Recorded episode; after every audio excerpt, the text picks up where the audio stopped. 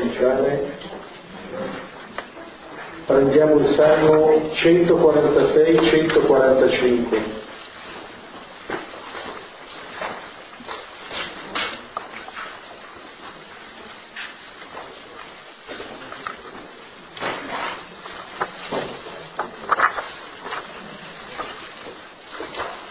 L'esempio lo prendiamo lentamente, alternandoci a due cori a un versetto.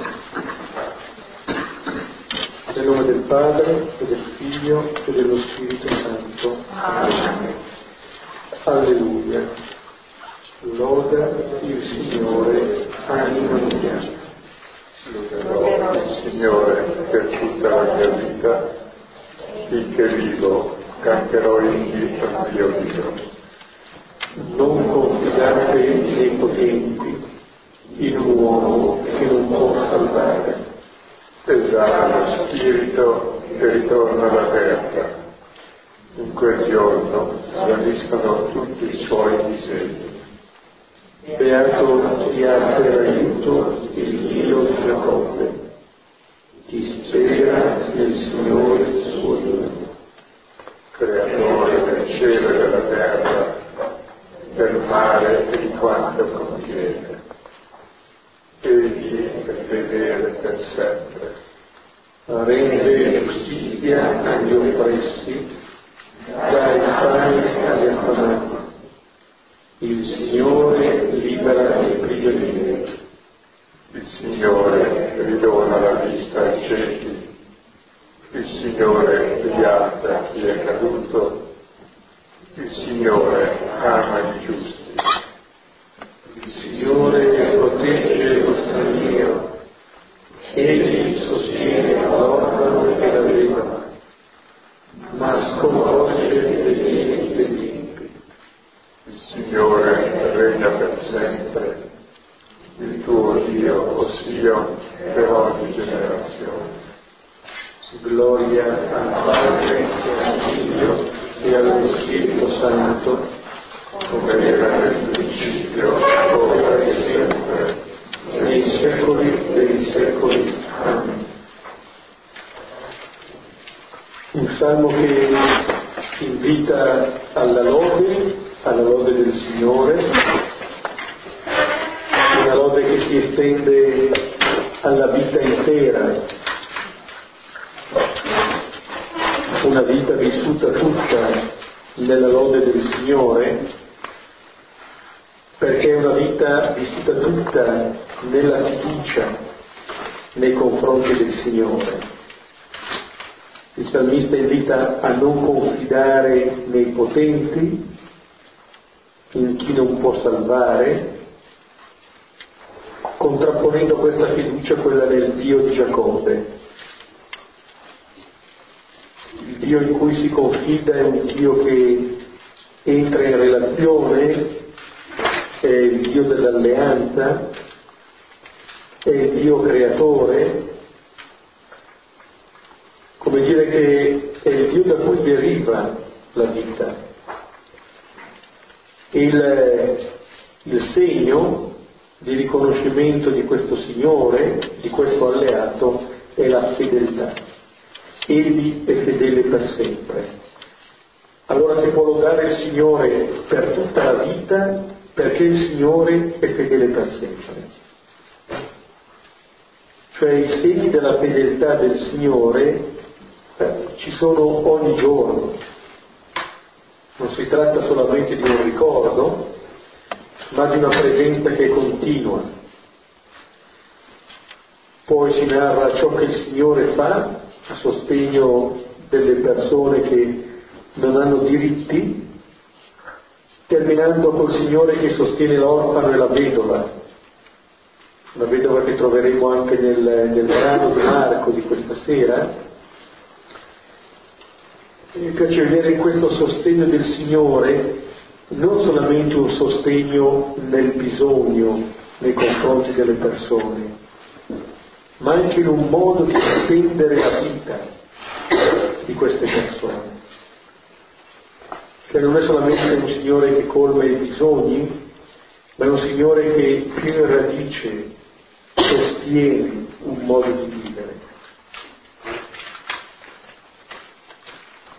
cogliere il termine di questo salmo, ritorna sul Signore che regna per sempre, questa fedeltà del Signore per ogni generazione.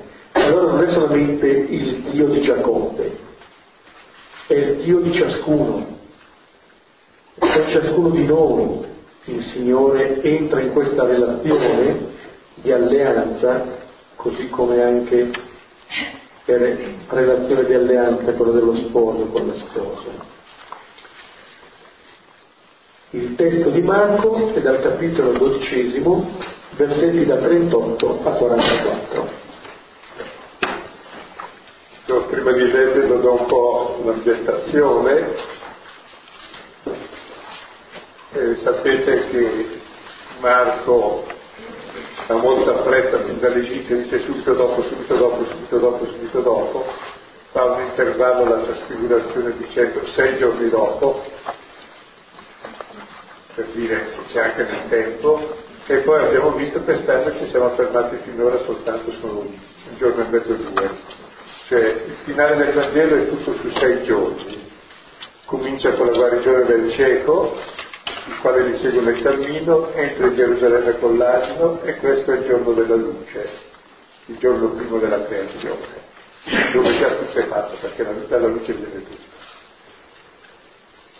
Entra con l'asino nel tempio, guarda bene, il giorno dopo entra nel tempio con la frusta e torna di nuovo fuori dal monte, verso il monte degli Olivi a passare la notte, sono fuori in città. Adesso siamo al 3° giorno, siamo, che giorno è oggi? Martedì, siamo di martedì, anche nel Vangelo. Questo martedì, se avete notato, è lunghissimo, ci siamo fermati già dalla fine dell'anno scorso. Comincia il capitolo 11 al versetto 20. E poi ci sono tutte le discussioni del capitolo 12, e adesso praticamente siamo di martedì, mercoledì ci sarà l'unzione di Betania, giovedì l'ultima cena, e poi muore. Quindi lui se ne sta andando e il pubblico non apparirà più, ormai ha finito con la domanda della volta scorsa di apparire in pubblico. E quella domanda è la provocazione ultima che ci fa per far capire come mai il discendente di Davide è il Signore e come sarà suo figlio. Adesso, ma ste Cristo, ste Dio, che cos'è? Ecco. La risposta sarà data dal seguito del Vangelo. Gesù se ne sta ormai andando, e quando uno se ne va lascia il testamento, no? Il testamento ci lascia i beni che si hanno, adesso ci lascia il suo tesoro, si parla 3 volte anche del tesoro del Tempio, ed è uno dei testi più sublimi della Scrittura, dove, se volete, dal punto di vista letterario è un testo unico, perché in genere tutti i Vangeli parlano di Gesù, di quello che Gesù fa o dice, no? Tutti i Vangeli. Gesù è il protagonista. Qui invece Gesù è quello che racconta e dice una cosa su una vedova, come adesso leggiamo. Per cui la protagonista è la vedova, e con questa vedova si chiude il Vangelo per sé. Poi c'è il discorso sulla fine del mondo, perché finisce il mondo con questo gesto, e poi racconta della passione, che è la realizzazione della fine del mondo e l'inizio del mondo nuovo. E questo testo è il testo definitivo, che sembra il tono minore, qui dai Vangeli che tono minore. Leggiamo Marco 12, 38, 44.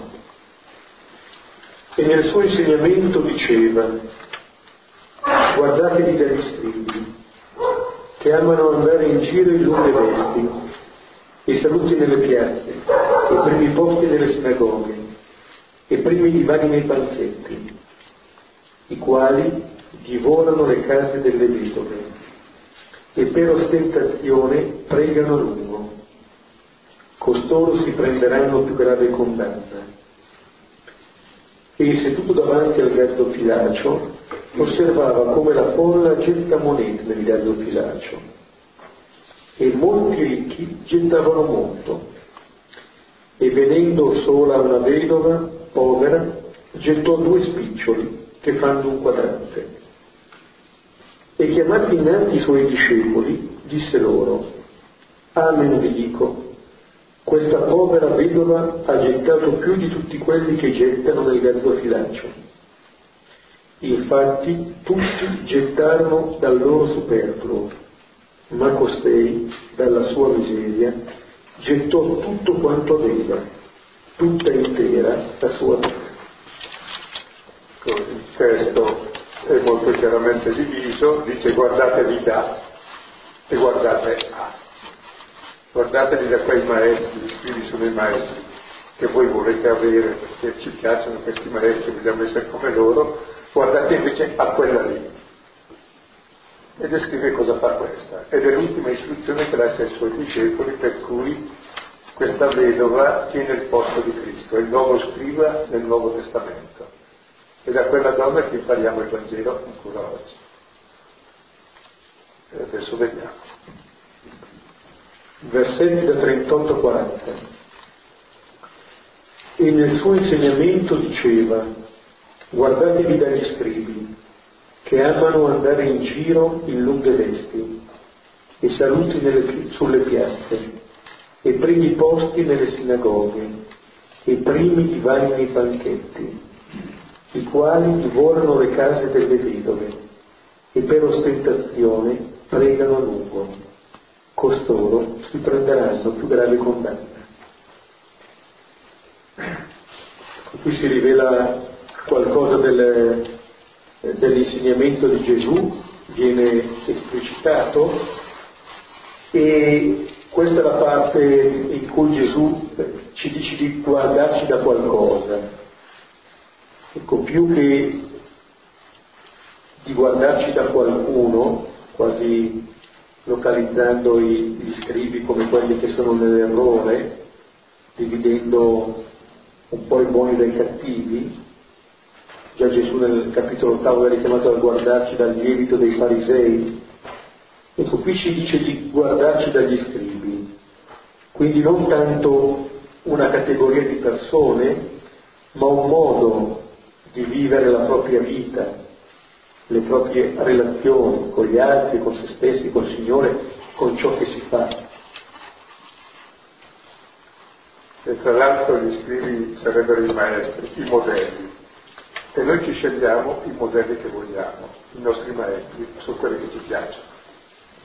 Tra l'altro notavo ancora a livello di testo, si dice spesso che Gesù insegna nel Vangelo di Marco, ma non dice mai cosa insegna, qui invece lo si dice. Per due volte. Guardatevi da, guardate a. Allora questi scribi sono quelli che rappresentano i modelli di vita che tutti vogliamo, più o meno quelli che rappresenta ancora la televisione, le persone di successo. Però c'è una cosa fate il mestiere degli scribi? Gli scribi sono coloro che insegnano, dovrebbero insegnare anche la parola di Dio. Sì, che siamo noi. Siamo anche noi. Stasera non ci va tanto bene. Però questo sarebbe la loro missione. Eppure dice Gesù che bisogna guardarsi da questo. Cioè, non è dalle cose che si fa, ma da come si fanno, da che cosa si cerca. Perché anche qui si parla di un amore, amano. Questione è che cosa amano queste persone.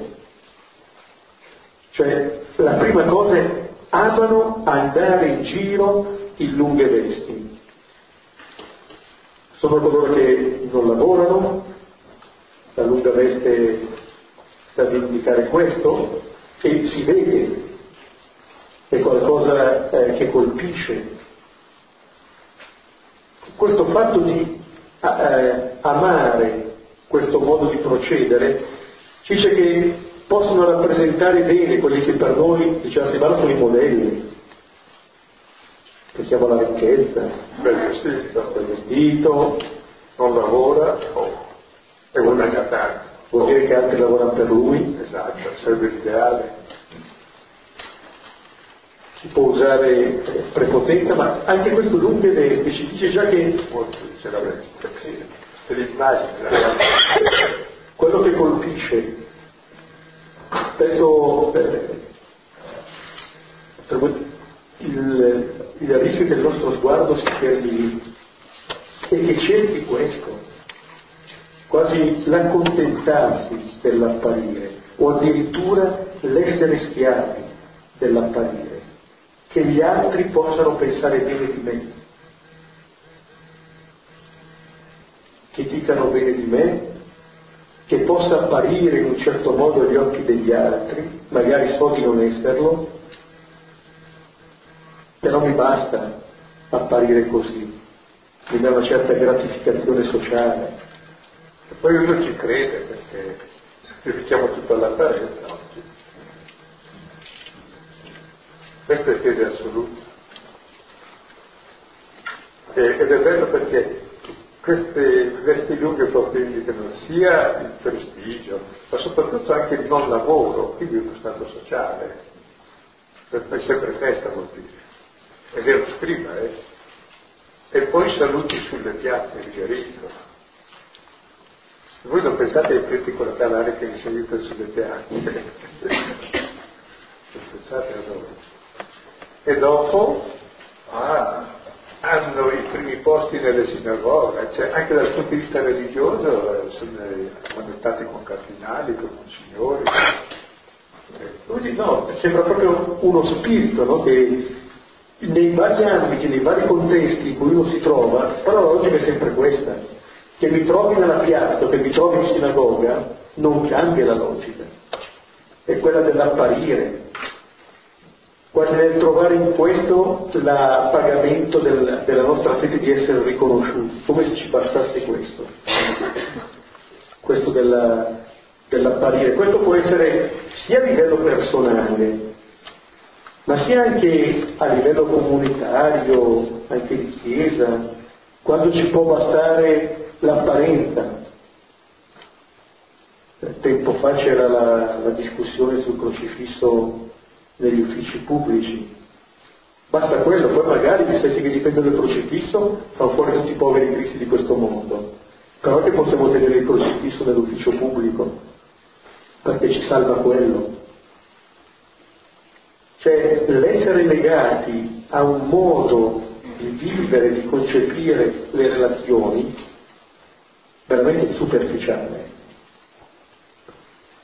Tra l'altro il vestito, il saluto degli altri, e i primi seggi nelle sinagoghe, i primi divani, i primi posti nei banchetti. E poi, così, un piccolo dettaglio, divorare le case delle figure. Sì. Sì, mi sta venendo in mente ancora sui primi. Questa è un po' la nostra, sempre un po' la nostra sete, no? Quello di essere primi. Allora, nel capitolo 10, Gesù diceva: chi vuole essere il primo sia servo di tutti. Poco prima si diceva il primo dei comandamenti, amare Dio, e subito dopo amare il prossimo. Altrimenti appunto quello che si verifica è questo divorare le case delle vedove, cioè io divento padrone delle altre cose e persone, mi approprio con una vicinanza tra il divorare le case delle vedove e il pregare lungo per ostentazione, che è una vicinanza abbastanza inquietante. Cioè si possono fare queste due cose contemporaneamente, pregare a lungo per ostentazione e divorare le case delle vedove. E qui Gesù sta parlando ai discepoli, cioè a noi, e sta mostrando che cos'è che distrugge la casa è il luogo dell'abitazione della famiglia. Quando la donna resta vedova non è più di nessuno, ormai domina la casa.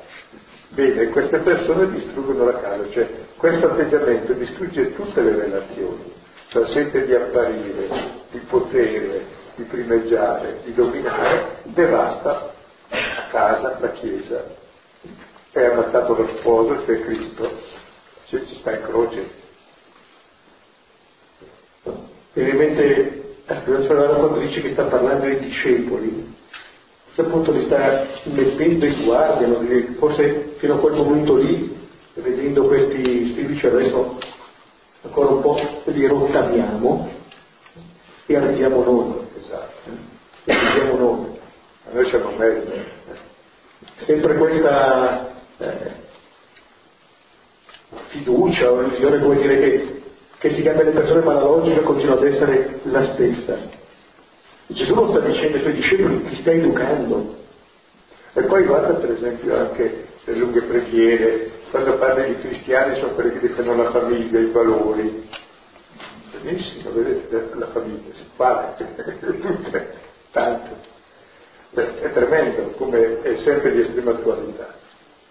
Ed è un modello non solo di chiesa, ma anche di società. E noi miriamo su questo modello. È quello che ci propina costantemente la televisione, no, appunto, per ostentazione, cioè si prega ma non per il Signore, non ci interessa tanto il Signore, ma strumentalizziamo anche Lui, non solo divoriamo le case delle vedove, ma strumentalizziamo anche il Signore perché possiamo avere noi l'affermazione, diventa un mezzo per il nostro fine. Era quello che riproverava Papa Ratzinger, che è stato il motivo anche del suo ritirarsi. Insomma, si usa Dio per il potere, si usano le persone per il potere, cioè tutto è per il Dio potere, ed è vasto il mondo per avere un po' di potere e di apparire io, perché il potere di chi? Che potere è? Di ammazzare e basta, e di essere scemi e basta, e di decelebrare le persone, perché se prendiamo quelli come modelli mettiamo tutti scemi, che è peggio che morire. Vuol dire, si può esercitare questo servizio come gli scrivi, ma per sé, vuol dire, dietro questo amore per le vesti, saluti, eccetera, dietro questo divorare, esattamente l'opposto del buon pastore. Il buon pastore gli dà la vita per le pecore. Questo modo invece di essere pastore si rivela come il modo del lupo, che mangia, che toglie la vita agli altri per poter vivere.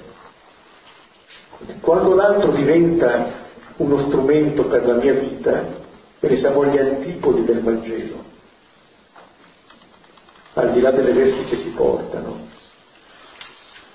E allora Gesù mette in guardia, è un atto clericale tremendo Gesù, fatto bene a passare il prete, scusate, è un'autoconfessione. Questa è la... E allora forse si coglie anche quello che Gesù diceva all'altro scriba, sul qual era il primo dei comandamenti, quasi dire che anche lì non dobbiamo ridurre tutto ad una categoria, perché poi anche lì dentro c'è chi pone domande interessanti e chi non è lontano dal regno. Però allora è la logica quella da vedere. E la logica è proprio uno stile di vita, la vedi subito, ecco, non è qualcosa di ideologico la logica, è molto concreto. E allora termina questi primi tre versetti, arrivano con questo costoro si prenderà la più grave condanna, vuol dire una vita così è segnata, come dire non può portare vita, la toglie una vita di questo tipo. Scusate, teniamo presente che Gesù dopo 2 giorni muore, dice queste cose ai suoi discepoli, di stare attenti a non far così, cioè vuol dire che sa che noi facciamo così, che sa come andiamo, so se è chiaro.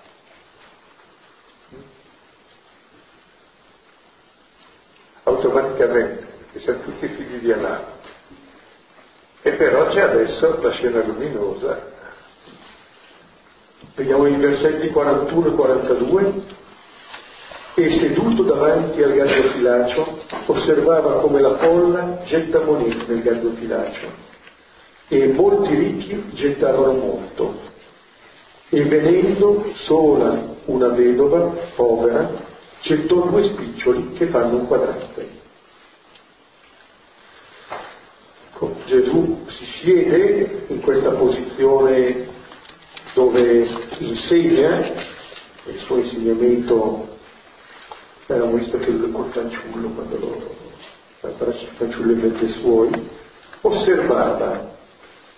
Ecco, già questo termine, come dire, ci fa vedere com'è il Signore.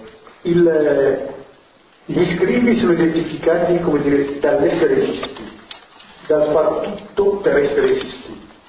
Si attendono che gli altri guardino loro, vogliono diventare il centro dell'universo. Gesù osserva, guarda fuori, guarda la realtà, è attento. E tra le cose che osserva appunto davanti al tesoro del Tempio, queste 13 cassetti dove si mettevano le offerte per il tesoro, come la bolla getta monete. E la prima cosa che vede è che molti ricchi gettavano molto. Cosa facevano i discepoli, secondo voi, in quel momento, che avevano ascoltato l'istruzione di Gesù? Cosa pensavano?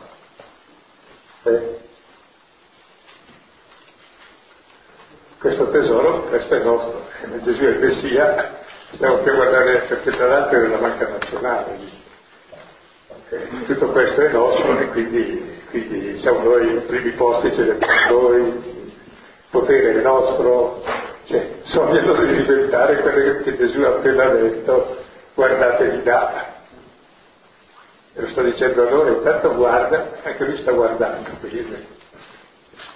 Allora c'è uno sguardo che se si fermasse lì vedrebbe solamente quello che c'è in superficie, l'apparenza. Calma, non mica apparenza, quando molti ricchi gettavano molte cose, cosa avrà pensato Pietro, Giacomo, Giovanni?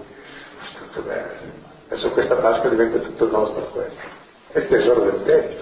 Il Tempio è chiaro che è per chiedere al Signore scusa, se no che si ha. Chiaro che prende il potere lui, quindi guardava con molta compiacenza a quelli lì, quello fattore insigni, faremo anche un quadro se occorre.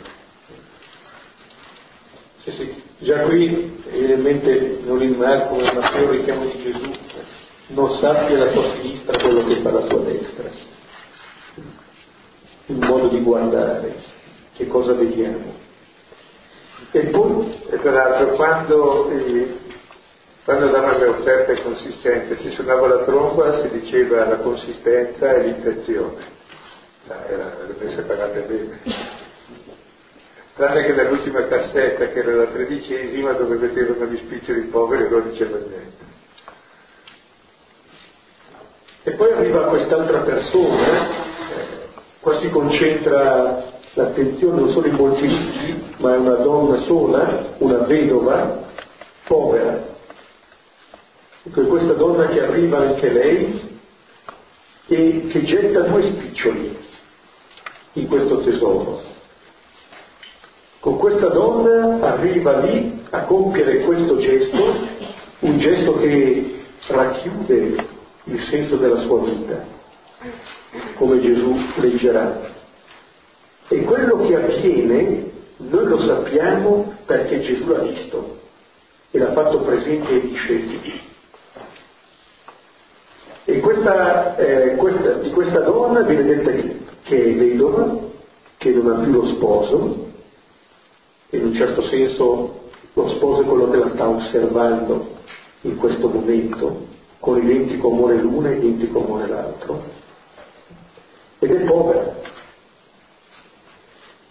E in questa sua povertà getta 2 spiccioli. Allora, da un lato, uno potrebbe dire niente rispetto a quello che hanno fatto i ricchi, però dei 2 spiccioli lei getta i 2 spiccioli, come dire che vuol dire che non l'ha trattenuto. Poi 2 fa un quadrato, il quadrato è pochi centesimi che basta per 2 quadretti, per tenerne almeno uno. Sottolinea che sono 2 perché anche il comandamento è uno ma sono 2. è la parola che c'è più frequente qui, c'è gettare 7 volte. Gettare. Appunto dove quello che di fatto conta non è il poco o il molto, ma è il dare. L'abbiamo visto anche nel segno dei pani. Non è importante cosa si ha, perché davvero quello che è autenticamente nostro è quello che riusciamo a dare, è quello che riusciamo a gettare quel tesoro. E questo richiamo che già si vale nei comandamenti è molto interessante, perché vuol dire che si getta da tutte e due le parti, rispondendo al primo e al secondo comandamento, tutti e due. Si vede così il senso profondo di quello che Gesù diceva. Altrimenti si rischia di fare quello che hanno fatto finora gli scrivi, quello di apparentemente rispondere al primo comandamento, ma contraddicendolo subito dopo con il secondo, che ci fa vedere allora la falsità del primo. Non si possono stentare luci preghiere e divorare le case delle vedove, perché in questo modo viene smascherato il gioco. Per chi fa queste cose non importa né il prossimo né il Signore, non si conosce né l'uno né l'altro e neanche se stesso. Prendiamo un osservatore neutro che stava lì a guardare. Certamente avrebbe visto quelli che buttano e che suonano anche la tromba, senti suonare bene, pezzi d'oro anche d'argento, avrebbe visto solo quello, anche i discepoli.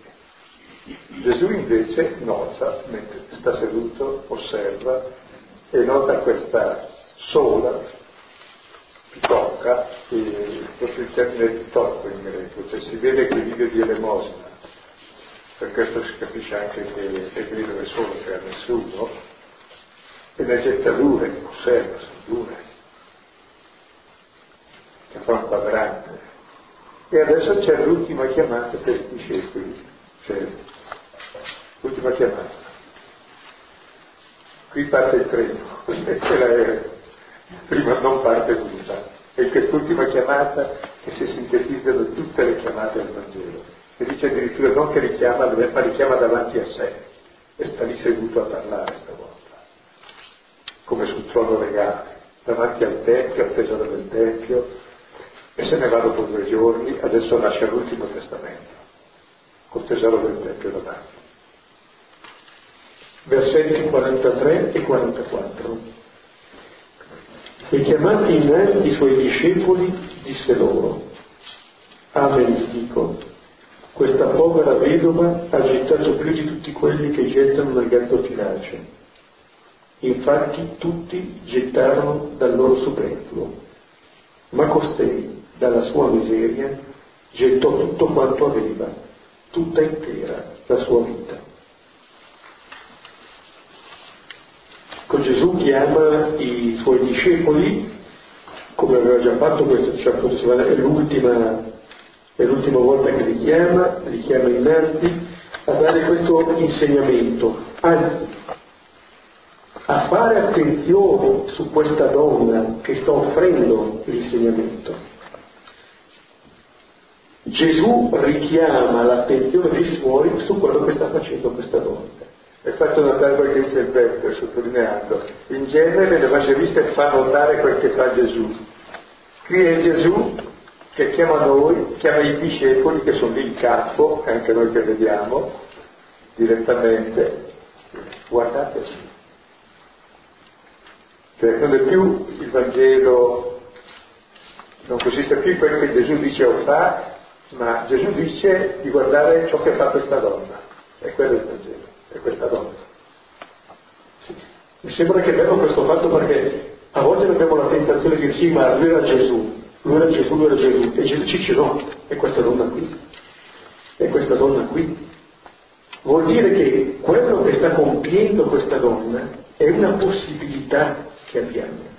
Sta parlando il Maestro, prima di morire, ai suoi discepoli che devono imparare la lezione ultima e devono imparare da questa cosa.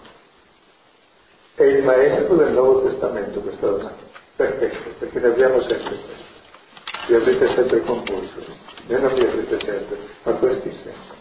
E lì che impariamo il Vangelo. Sono questi i nostri maestri. Mica perché sta nelle facoltà, nell'università, fa ridere quanto fa teologia. La tenerezza, o sì, come volete, pure sono cose serie, ma davanti a questi, i veri maestri di vita sono questi. Mica le nostre belle idee, di grattarsi così i pensieri.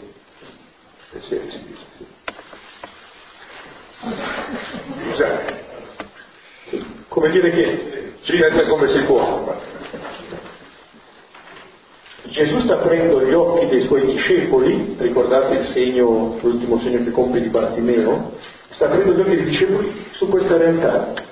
Scusa, posso una distrazione che ho avuto oggi? Bartimeo dice allora perché si dice che li seguì nel cammino che va a Gerusalemme ed è tra di loro e lì anche con loro e certo non si è più mosso da lì e quindi è l'unico che vede forse che pitoffo anche lui proprio queste persone che, sulle quali Gesù invita a porre la nostra attenzione. Siamo chiamati ad avere lo stesso sguardo di Gesù sulla realtà, riconoscendo, perché questo sguardo di Gesù ritrova il bene all'opera in questo mondo, in questa vedova qui, in tutti coloro che come questa vedova gettano i due spiccioli nel tesoro. Come dire, il fatto che li richiami i discepoli vuol dire che stanno guardando altro, loro non si sono accorti di questa vedova, perché c'è tanta scusa, è giusto, c'è bisogno di essere chiamati, di portare l'attenzione, altrimenti la nostra attenzione va subito altrove. Per questo diceva Grinzi, bisogna guardarsi dagli scribi e guardare questa vedova e mettersi lì seduti con Gesù a guardare questa vedova. È il modello della Chiesa, in fondo, che Gesù propone. Ringraziamo Padre Francesco. Sì, sì, questo è un modo nuovo di vedere le cose. Io mi sono, leggo una cosa del Martini, un po' nel 91 il Duomo si era fatto una veglia di preghiera quando c'era la guerra del Golfo. E allora il Cardinale Martini ha commentato un brano di Neemia e nella parte conclusiva di questa lettera, mi è venuto in mente proprio stasera, pensando a questa vedova, diceva: se la guerra sarà abbreviata, e noi lo chiediamo con tutto il cuore, uniti insieme con il Papa, se la porta dei negoziati soverchierà di nuovo, lo speriamo presto, la forza maligna degli strumenti di morte, ciò sarà certamente anche perché nei vicoli delle città dell'Oriente, nei meandri attorno alle moschee o sulla spianata del muro occidentale di Gerusalemme dove gli ebrei si radunano a pregare, ci sono piccoli uomini e piccole donne di nessuna importanza che stanno là così in preghiera senza temere che il giudizio di Dio, prostrati come dice Neemia davanti al Signore loro Dio, confessando i loro peccati e quelli di tutti i loro amici e nemici, finché non si avveri la grande profezia di pace di Isaia che poi cita. Questo è il modo di vedere. Io penso che anche quando noi pensiamo alla Chiesa, io non so che cosa ci viene in mente, ma a me la prima cosa che viene in mente quando penso alla Chiesa è questa povera vedova e con lei tutte quelle altre persone che noi non conosciamo, non riconosciamo, che portano avanti il regno in questo mondo qui. Non riconosceremo mai perché noi guardiamo gli altri, perché gli altri ci interessano, sono dei buoni modelli da evitare. Questo ci guardiamo bene da guardare. Quando non è così giriamo lo sguardo dall'altra parte eventualmente. Questo è il modo di operare di questa donna. Anche lei ha gettato come gli altri, però dice Gesù che gli altri hanno gettato dal loro superfluo. E allora davvero questa donna diventa specchio di Gesù, capaci di consegnare tutta se stessa in quello che era. A questa donna non è rimasto niente se non il Signore. Non ha altra ricchezza se non il Signore. E Gesù, proprio dando l'interpretazione, dice, ha gettato, non so come traduce la vostra Bibbia, quanto aveva o così dice, ecco, invece ha gettato tutta quanta la sua vita. È un po' più di quello che hai per vivere, cioè è la sua vita che è di dentro. Come Gesù ha dato la vita, in concreto era per le due monetine, ma lì c'è dentro tutta la sua vita in quel mondo, per tutto ciò che ha. E lei dalla sua povertà ha dato la vita, come dice 2 Corinzi 8:9 se non sbaglio, voi conoscete la grazia del Signore nostro Gesù Cristo, che da ricco che era si è fatto povero per arricchirci con la sua povertà. Non ha niente da te, te stesso. E lui ci ha dato se stesso. E questi sono i maestri dai quali ci guardiamo bene di imparare. E gli altri invece eventualmente li critichiamo perché insomma, così faccio bella figura. Perché dico, mi dissocio, ma in realtà è uguale. Questo qui non avrebbe criticato mai gli scrivi. Questa donna che compie questo gesto lo fa per mantenere gli scrivi, oltretutto. Non è vista. Lei non sa di essere vista. Lei compie quel gesto in assoluta tranquillità. Guardate anche la finezza di Gesù, ma anche dell'Evangelista che termina praticamente il Vangelo con questa immagine di donna che dà tutto. E poi seguirà Gesù che fa lo stesso, ha imparato anche lui la vita. I suoi maestri sono stati questi anche per lui. Quando Gesù diceva di amare il Signore con tutto il cuore, con tutta l'anima, con tutte le forze, senza riserve, come lui ci ama, beh, questa donna risponde all'amore con amore. Allora vedete anche il brano precedente che era il punto determinante del Vangelo, la domanda di Gesù, chi è il Messia, chi è il Signore? Ecco, questa donna risponde con la sua vita, non è idea. Il Signore è quello che della sua povertà dà la vita per noi, questo è Dio che ci dà la vita. E questa risponde facendo lo stesso, la risposta è nella vita concreta, non nelle idee. Nella vita concreta come concreto il bicchiere d'acqua fresca, nella concretezza di questi due spiccioli, e in chi getta tutto. Se pensiamo al capitolo 10, qual era stato l'incontro di Gesù col cosiddetto giovane ricco, che era prigioniero dei propri beni, ci troviamo qui di fronte ad una donna che quel poco che ha lo dà. Ma in questo dare c'è lei, e c'è la sua vita. Come dire, i due spiccioli che questa donna dà rappresentano il senso della sua vita. E poi chi vuol salvare la vita la perderà, chi getta la sua vita, la stessa parola, la salverà. Perché la vita è amore, se lo dai, ce l'hai, se non lo dai, non ce l'hai, l'hai persa.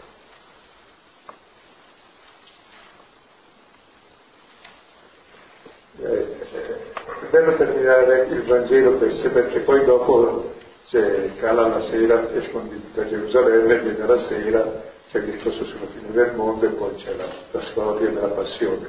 Ma qui finisce la vita pubblica di Gesù dicendo, ecco il senso di tutto quello che vorrei insegnarvi, miei cari discepoli, siamo qui seduti davanti al tempio, anzi davanti al tesoro del tempio, guardatevi da quelli, non guardate quelli che stanno guardando, quelli che mettono giù tanto, perché faccio l'impressione, lo descrive bene, guardate quelli. E li chiama davanti per farli la vedere, guardate lì, vi imparerete. Verrebbe da dire che mentre i discepoli sono attirati da un tesoro, Gesù mostra qual è il vero tesoro del tempio. Il tesoro è quella donna lì, quello lì. Vuol dire, al centro del tempio adesso c'è quella donna lì perché è al centro dell'attenzione del Signore. Quello è il tesoro. E allora uno può capire che ovunque qualcuno spende la propria vita come questa vedova, lì c'è il Vangelo. dice il tesoro dell'umanità. Fa impressione anche, sono stato molto in giro, vedere nelle zone di missioni gente, soprattutto anche suora o anche noma, che fanno vita tranquillamente, senza tanta pompa né niente, senza che nessuno sappia niente, senza che ci sia anche la risonanza pubblica dei bravi volontari che fanno cose, che fanno pubblicità qui, che fanno gli eroi del terzo mondo, no? Vivo nella quotidianità così, tutta la vita in tanta valore, non ha nella gioia. Abbiamo dei palestri, sì, ma non li vediamo perché guardiamo dall'altra parte. Vuol dire, questa donna per Gesù è quella che detiene il magistero autentico. Guardando lei è un magistero fatto di gesti, cioè di vita, non di parole. Guardando quello che fa questa donna, allora impariamo. E quel che è il centro del Magistero è importante perché si parla di scrivi, insegna, è l'unica volta dove si dice cosa Gesù insegna, non lo sente mai. Qui invece proprio si attribuisce di insegnare, e dicendo all'oggetto guardatevi là, ma quelle stavano già guardando bene perché dice guardatevi là, guardatevi non guardate. Siccome questi non la guardavano li chiama, gli dice guardatevi lì. E lì vedrete tutto. C'è da guarire la cosa vista, ecco.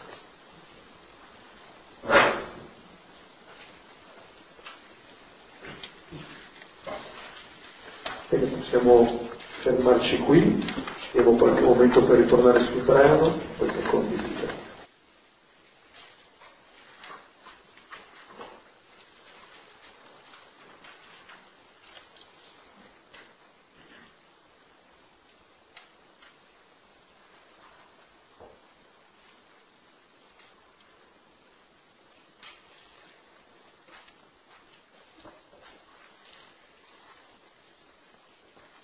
Io sicuramente se sono un gravedo non posso, in questo caso devo non pensare a mia nonna,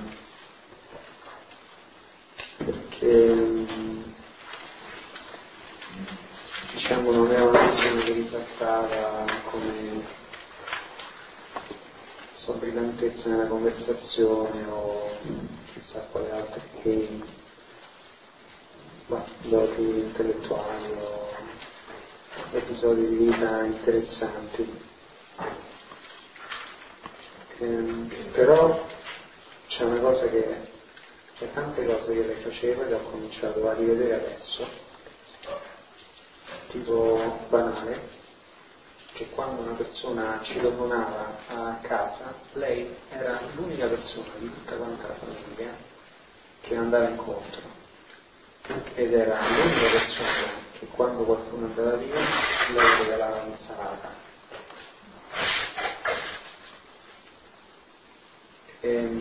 Sono capitate anche altre situazioni, diciamo, che non sono state tanto popolari, cioè viste bene da tutto il resto della famiglia, quindi magari c'era una persona che si mostrava semplicemente gentile con lei e lei a un certo punto in maniera quasi un po' spaventosa dava tutto, cioè proprio era disposta veramente a dare anche delle cifre di denaro per gli senza rendersi bene conto di quello che dava probabilmente.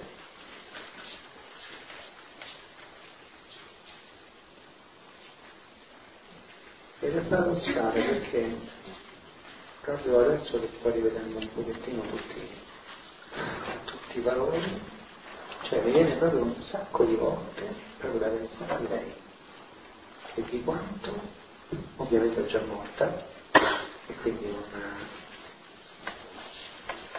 adesso ed è paradossale come tutte le cose che lei faceva proprio stupende siano sempre passate o inosservate o addirittura contrariare.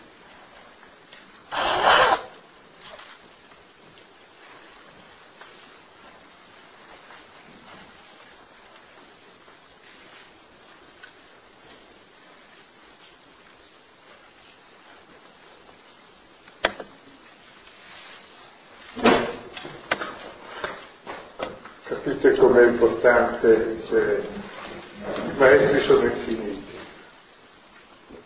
Normalmente, ecco, quelli veri non hanno più troppo.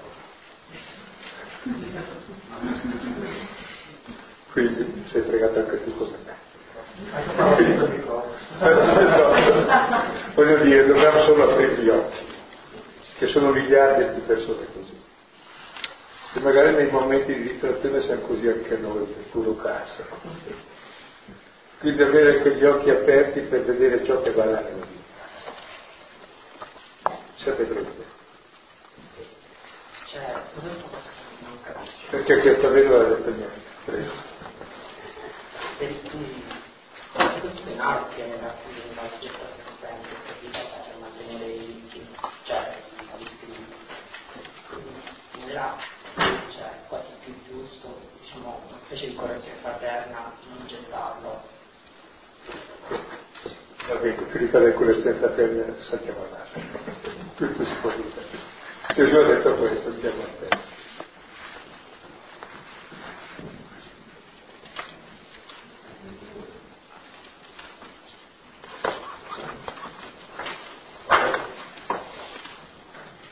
A me colpiva un po' l'enorme distanza che c'è in questa scena tra Gesù e la vedova e il fatto che alla fine non si parlino.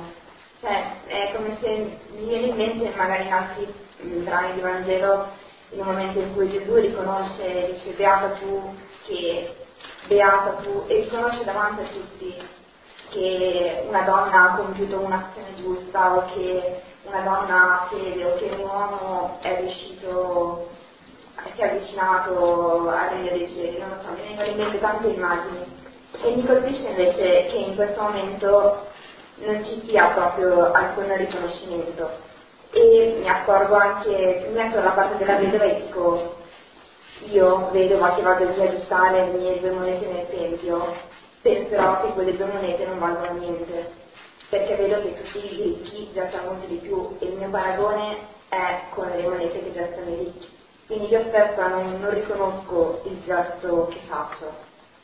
Però la cosa bellissima in realtà è proprio che Gesù, non riconoscendo apertamente questo, ci invita ancora di più a entrare in questa logica del non aspettarsi un riconoscimento. Se no diventiamo immediatamente come i primi, anche con poco. Esatto, cioè, no, finisce lì. E poi la cosa bella è che, cioè, ci invita a vedere il Vangelo al di Gesù, cioè è un po' un paradosso, però non sostituisce Gesù questo, lui se ne va e questo ormai è il maestro. Guarda che, e lei non lo sa, e quindi dovremmo saperlo bene. Al di là ci sia, è paradossale, ma al di là ci sia o meno Gesù in questa scena, cioè il Vangelo, cioè, ma molto di più che nelle altre, perché nelle altre era Gesù che faceva e poi gli diceva: la tua fede ti ha salvato, va bene. Però qui invece è Gesù stesso che parla di lei ed è lei il Vangelo. Guardate lei, non me, non perché penso io, no? Guardate lei, guardate perché non fa altro che dire quel che ha fatto lei. Ed è la sintesi di tutta la vita e di tutto il magistero di Gesù. Beh, c'è speranza quindi, perché...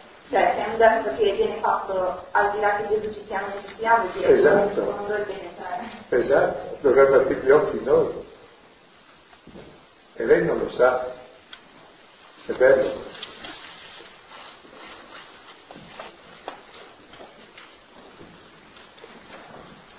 Allora, volevo dire che per prima cosa che mi ha colpito moltissimo l'aggettivo sola.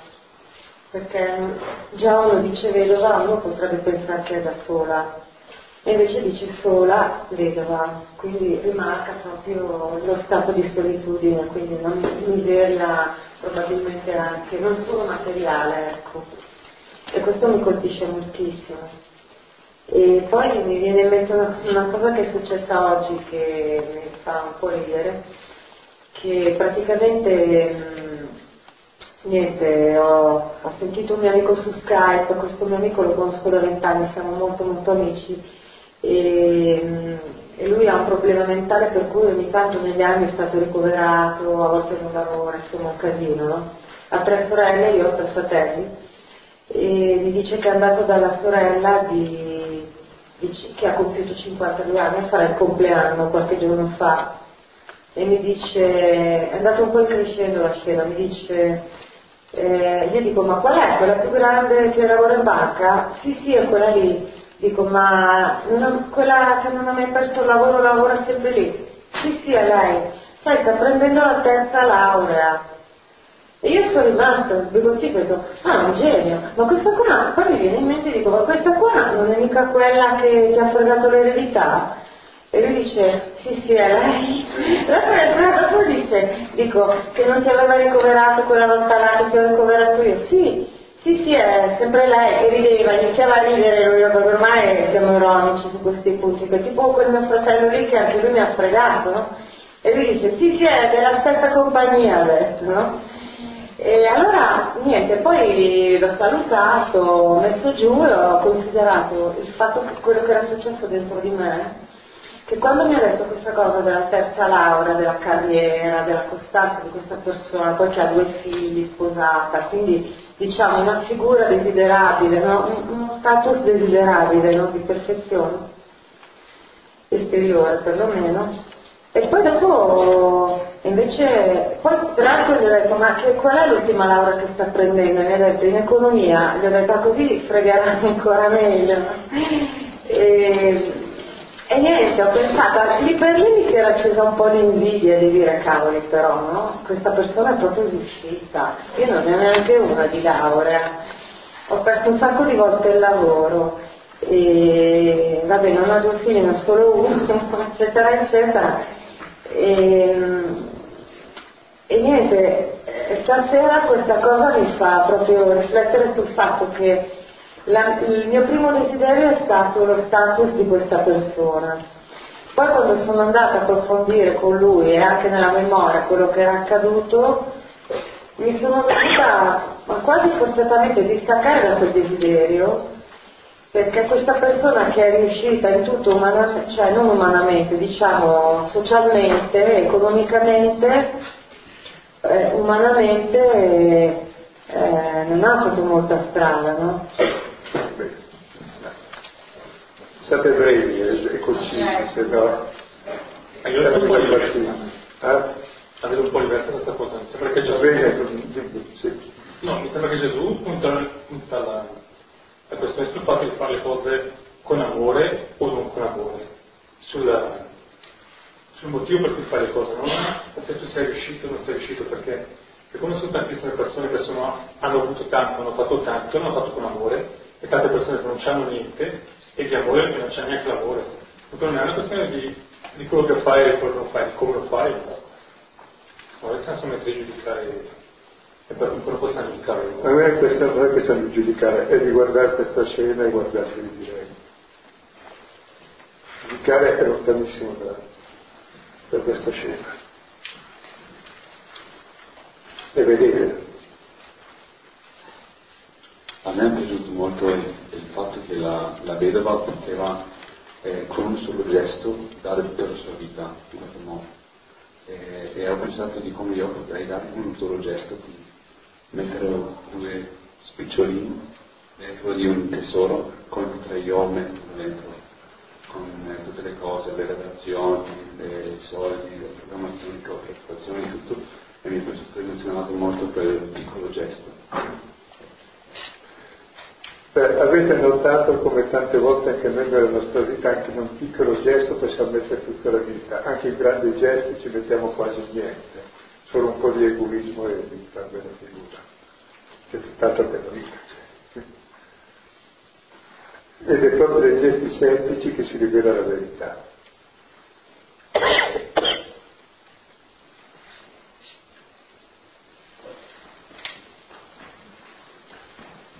Io sentivo anche questa cosa, ricordando anche tutte le volte in cui abbiamo parlato l'incontro con Gesù nella zona di limite, di peccato, di difficoltà, di margini. Allora quella vedova, misera, sola, povera, è Gesù che la guarda, è Gesù che guarda quella parte di me misera, sola, abbandonata, che magari pensa di non avere neanche più la vita per far qualche cosa. Invece forse è proprio lì il luogo dove può nascere di nuovo la vita, di nuovo il dono e il Vangelo. E questa cosa mi ha veramente toccato, questo Gesù che guarda questa parte povera, sola, vedova, mi commuove.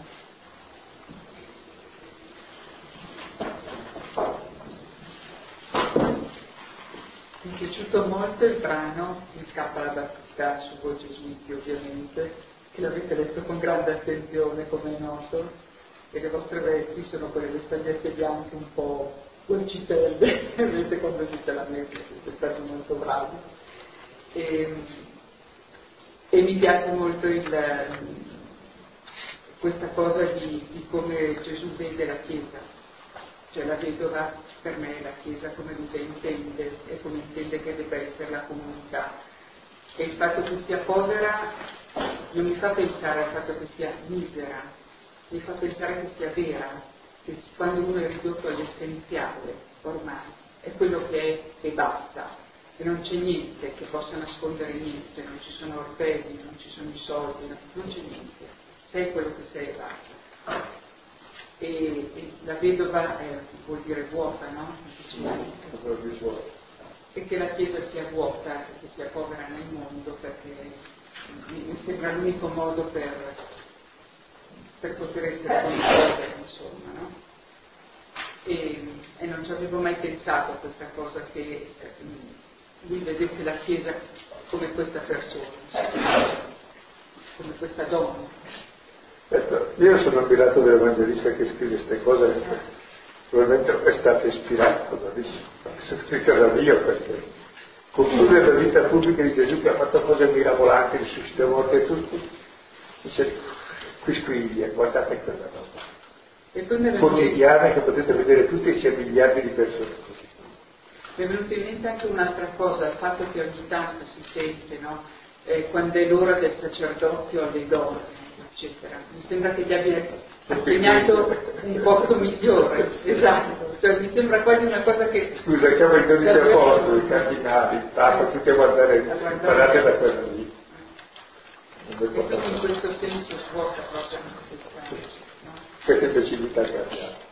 Sì, no, perché non vale la pena di assimilarla agli iscritti, lo viene così.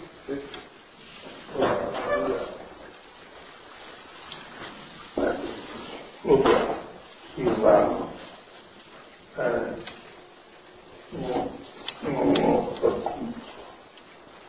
tu hai detto che in questo brano non c'è giudizio, non è scritto, però non è scritto, ma in tutto il momento lei è qua, lei mi ha il giorno, se non capite. No, io volevo dire, non è un giudizio sulle intenzioni dell'altro, è un giudizio molto netto sulla realtà, cioè non guardate quelli che fanno queste cose, sono abominevoli e sono i nostri modelli. Guardate quelle che non guardate mai, imparate da lei, sono io. Ma Gesù non giudica. Sì, giudica. Sì. Il male è male e ci creda dentro lui, per noi. Questo è il giudizio di Dio. Ed è molto duro. Per lui, non per noi. Ma se non comprendiamo questo è inutile vivere. Il giudizio di Dio è la croce, cioè muore in croce lui perché il male è serio, si fa per fessaggine ma è molto serio.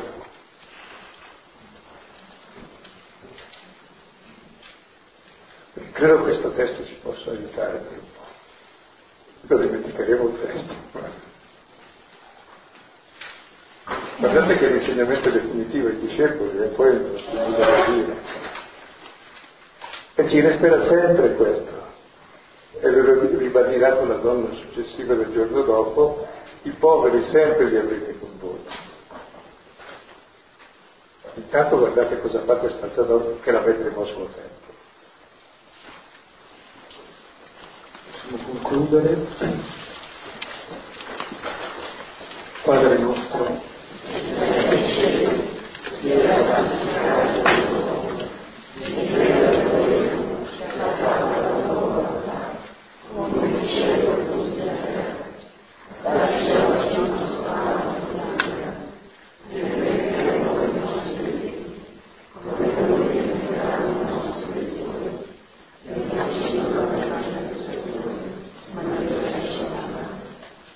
nome del Padre, del Figlio e dello Spirito Santo.